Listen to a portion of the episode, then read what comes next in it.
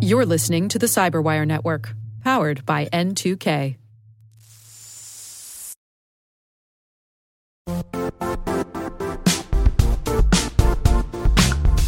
The IT world used to be simpler. You only had to secure and manage environments that you controlled.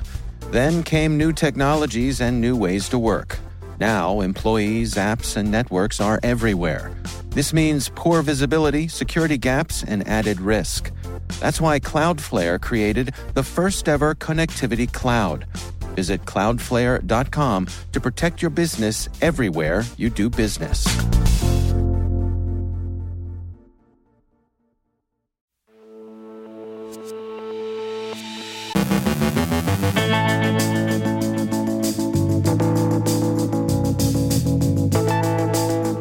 To patch your Zyxel firewalls. Nuisance level hacktivism in the hybrid war.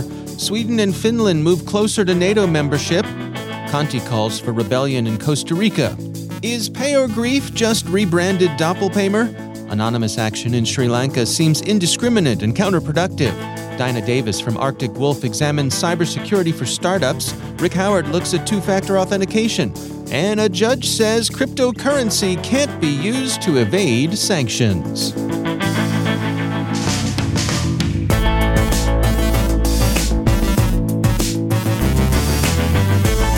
From the CyberWire studios at Data Tribe, I'm Dave Bittner with your CyberWire summary for Monday, May 16th, 2022.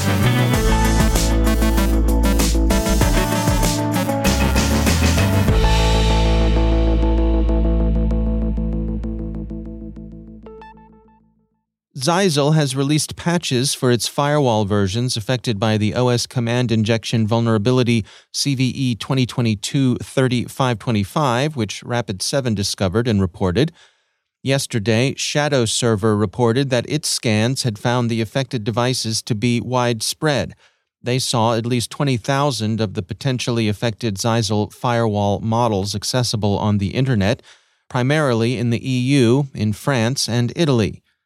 NSA Cybersecurity Director Joyce retweeted Shadow Server's findings with a terse comment. He said, Exploitation underway. Check your Zyxel firewall version and patch. The mauling that Russia's 74th Motorized Rifle Brigade took during its failed assault crossing of the Donetsk on May 11th may be having a more general effect on Russian popular morale. The New York Times reports that pro Russian military bloggers some of them embedded with Russian forces, have grown sharply critical of Russian military leadership. The Times writes Perhaps most striking, the Russian battlefield failure is resonating with a stable of pro Russian war bloggers, some of whom are embedded with troops on the front line who have reliably posted to the social network Telegram with claims of Russian success and Ukrainian cowardice. The Institute for the Study of War wrote Saturday that the commentary by these widely read milbloggers may fuel burgeoning doubts in Russia about Russia's prospects in this war and the competence of Russia's military leaders. The departures from a consistent line of Russian success and inexorable victory are striking. So far, there aren't corresponding departures from the official line that Russia's special military operation is a just cause. The cyber phases of the hybrid war have recently been marked for the most part by nuisance level hacktivism. Both sides have developed characteristic attack styles. Anonymous, hacking in the Ukrainian interest under its Op Russia hashtag, continues to dox its targets and dump the stolen data online at DDoS secrets. On the Russian side, the hacktivist style appears to have become distributed denial of service attacks directed most recently at prestige targets in retaliatory attacks. Last week, the pro Russian hacktivist group styling itself Legion, a Killnet affiliate, called for cyber attacks against the Eurovision Song Contest, which had excluded Russian artists from the competition as a gesture of disapproval of Russia's war. Reuters reports that Italian police successfully disrupted the attack, which was itself intended to interfere with voting. Ukraine's Kalush Orchestra won the contest, in case you missed it, with their performance of Stefania. Finland's and Sweden's interest in NATO membership has attracted Russian comment. some of it grandiose and violent, with talk of annihilation, forward deployment of tactical nuclear weapons to deter NATO aggression, and so on. And all of it, even the most measured expressions, have been strongly unfavorable.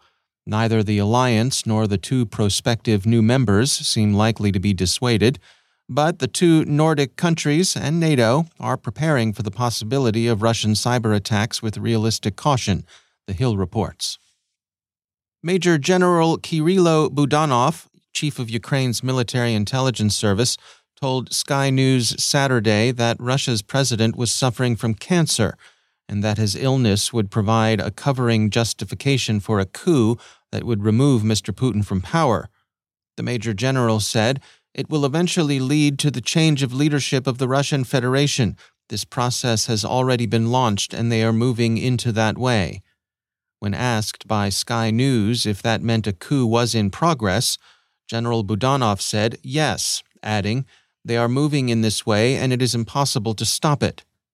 It's impossible to evaluate the truth of his claims or the soundness of his assessment. President Putin has been rumored to be in poor health, but General Budanov's widely reported remarks are the only openly circulating reports of an imminent coup in Moscow. Conti is calling for rebellion in Costa Rica, unless, of course, Costa Rica's government pays Conti the ransom the gang demanded in its ransomware attack earlier this month, SC Magazine reports. A revolution in the interest of Conti is, of course, unlikely in the extreme, but what's Conti got to lose in asking for one?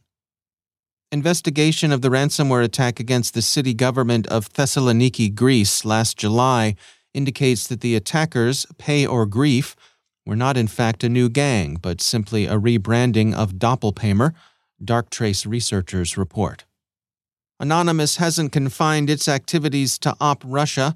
It's also declared its support of anti government protesters in Sri Lanka by declaring cyber war against the government. But the website Rest of World reports the effects of the action may not be entirely welcomed by those it's intended to support.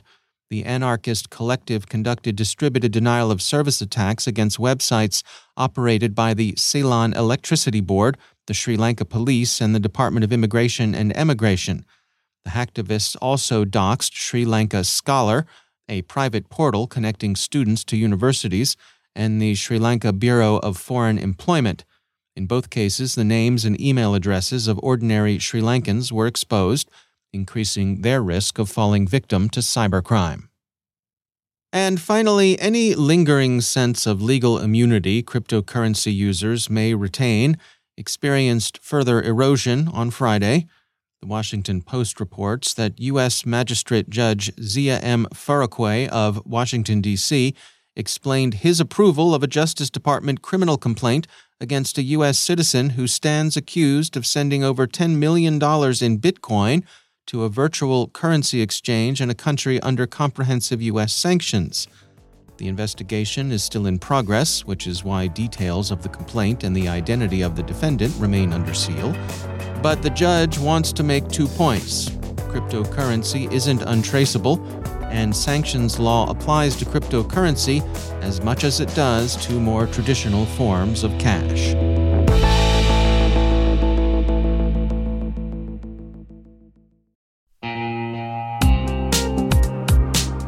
Managing the requirements for modern security programs is increasingly challenging and time consuming. Enter Vanta.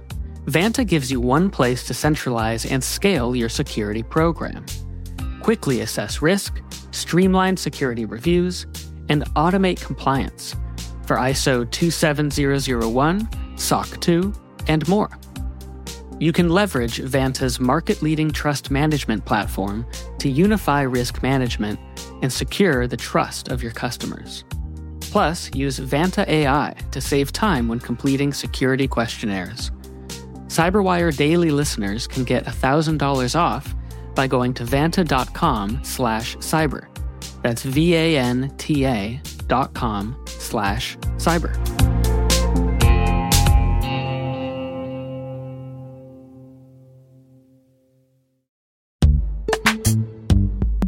In the dynamic world of enterprise security, identity architects and IT leaders face a major challenge. Growth by repeated acquisitions multiplies the complexity of everything. Multiple IDPs, MFA providers, policy engines that all need to coexist. This can lead to fragmented user identities and policies that create security vulnerabilities and add access friction. Strata Identity solves this. Now you can decommission unneeded IDPs and consolidate the ones you'd like to keep without rewriting apps or disrupting users, engineers, and app owners. Plus, Strata's modular architecture makes it easy to integrate with any identity provider without manual maintenance and coding. Join the ranks of cybersecurity leaders using identity orchestration Visit strata.io slash cyberwire, share your top identity security priorities, and receive a pair of complimentary AirPods Pro. Offer valid for organizations with over 5,000 employees. Step into a new era of identity management at strata.io slash cyberwire.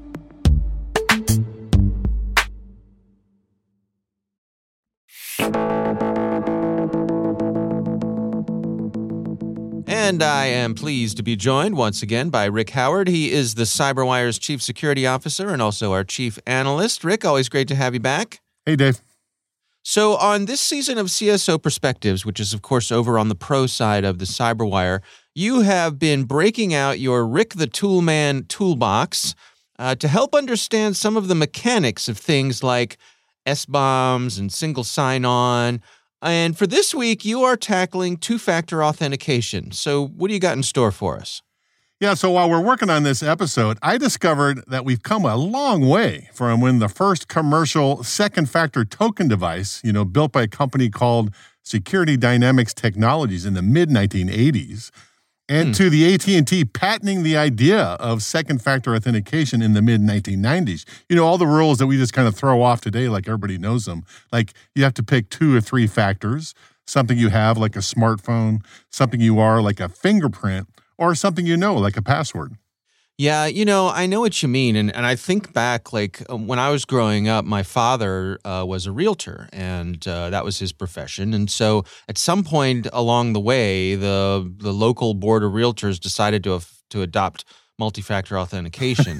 and Good for them. Uh, yeah, but like this was I, I have been trying to think back on it. All I remember is like this little LCD screen on this little device that had this rotating series of numbers and codes that would just keep changing. Yeah. Right? Yeah. Like it was this little eye candy kind of thing. It must have been before USB. So I don't know. Did this thing just plugged into a serial port? I don't remember.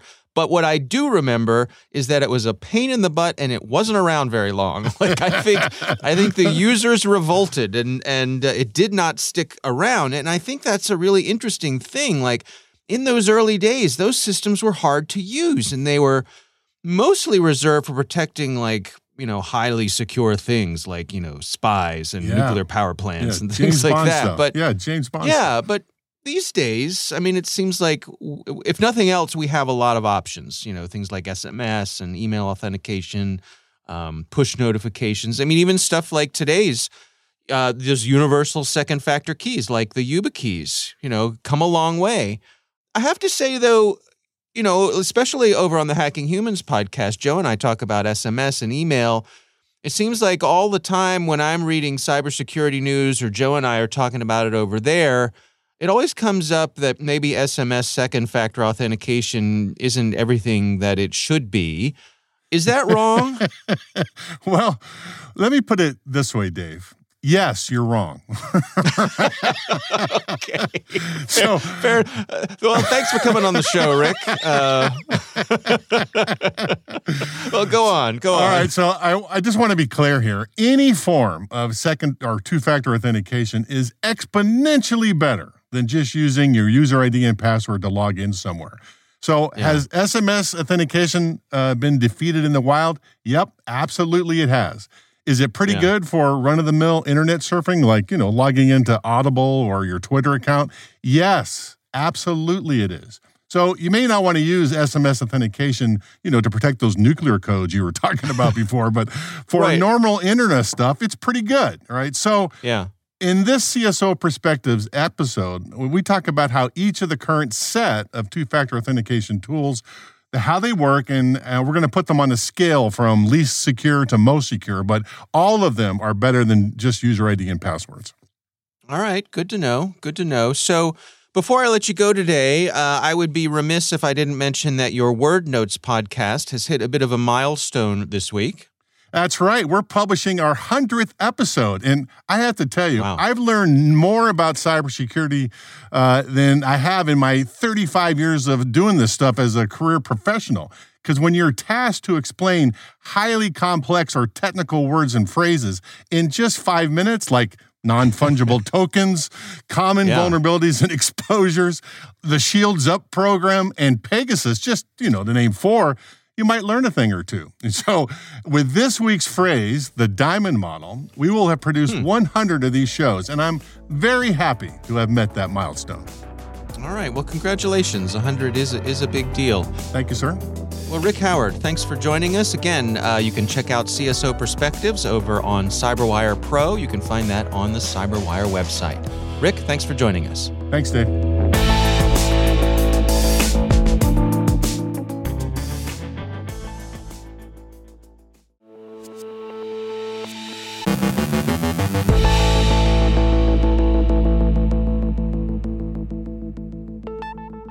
And joining me once again is Dinah Davis. She is the VP of R&D Operations at Arctic Wolf. Dinah, always great to welcome you back to the show.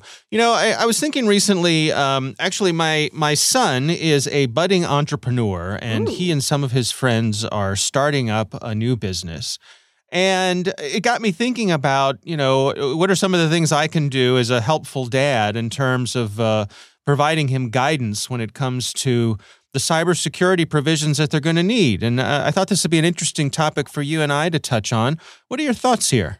Yeah, so I mean, you're right on because, you know, there's been at least 42% of small businesses uh, attacked in the last year, right? So it's it's no longer a thing that just like big enterprise really needs to worry about. It's it's even the small guys really need to look at it, right? So mm. um, to help myself remember, I've called it the four P's that people should think about the four P's. So your perimeter, patch, your people, and protect. Um, so hmm. for your perimeter, you're looking at making sure you have, you know, a decent firewall in place. Um, if you're a small company, you can buy some that are out of the box that are quite decent um, and just set them up. You know, you can just stop the bad traffic right away. Patching, patching, patching, patching, patching. So always knowing what's in your system and keeping your, like, even in a small business, that might be you have four machines, just always keep them up to date, right? That's the easiest thing you can do with little to no security knowledge whatsoever is to always keep your software of your key tools that you're using up, up to date. People comes from user awareness training making sure you know about you know we've all talked about this so many times but it's it is really very very important that people are aware of the types of attacks because you're just as good as your weakest link and usually your weakest link is going to be your people. Um, mm-hmm. social engineering attacks are quite effective. They happen often. I always recommend if you can get training that comes in like three to five minute bursts every few weeks, then that's going to help. It's going to keep things top of top of mind, right? Um, and then finally, I had to stretch for the fourth P here, but protect, which really means MFA, multi-factor authentication. If there's, mm. you know, anything from a an actual security thing to put in place for your company it's multi-factor authentication. It pretty much shuts down most um, email-based uh, phishing attacks right? They're trying to get your password and then reuse your password everywhere else. As long as you have a second or a third source of of authentication that's not a password then that's really you know going to help you out I don't know. Can your son? You think those any of those would be good for for your son and his his company? I think so. I mean, I, I think, uh, you know, the, the challenge with multi-factor, of course, is that it does introduce a little bit of friction. And, uh, you know, young, excited entrepreneurs, the last thing they want to do is slow down for something. but uh, so you have to make the case that it is in their best interest You know, I'm curious. Um, we have these services available today that are primarily cloud based. I'm Yeah. thinking of, you know, the Googles of the world, the Microsofts of the world, where you can get pretty much everything you need to start up from a provider like that. You can get your email, you can store files, you know, all those kinds of things. For a startup, I mean, is that a good way to go? Do you do you find that you know, to let those big companies do much of the heavy lifting for a lot of the security things is that a reasonable approach? Yeah, I would highly recommend that. I mean, even for um, Code Like a Girl, which I run on the side, and it's you know it's not really a for profit thing. I have a Google business account, and Yeah. you know we I, I have multi-factor authentication on on the logins on my email address and i don't use it a lot for a lot of things but just having that there and having a place where my files can go you know i am leaning on google's security um, abilities there. And you know I think that's a pretty good bet, to be honest. If you're, you know, it's way better than trying to roll your own or anything like that, right? So, um, if, especially if you're using cloud services, those doing something like that, you know, Google or Office 365 or any of the big ones. I'm not, I'm not saying one is better than the other or anything Yeah. like that, right? No, I'm just, Yeah. but Yeah. they are spending a lot of money on security today because they're protecting a wide, wide range of people. Right, right. All right. Well, good advice. Dinah Davis, thanks for joining us.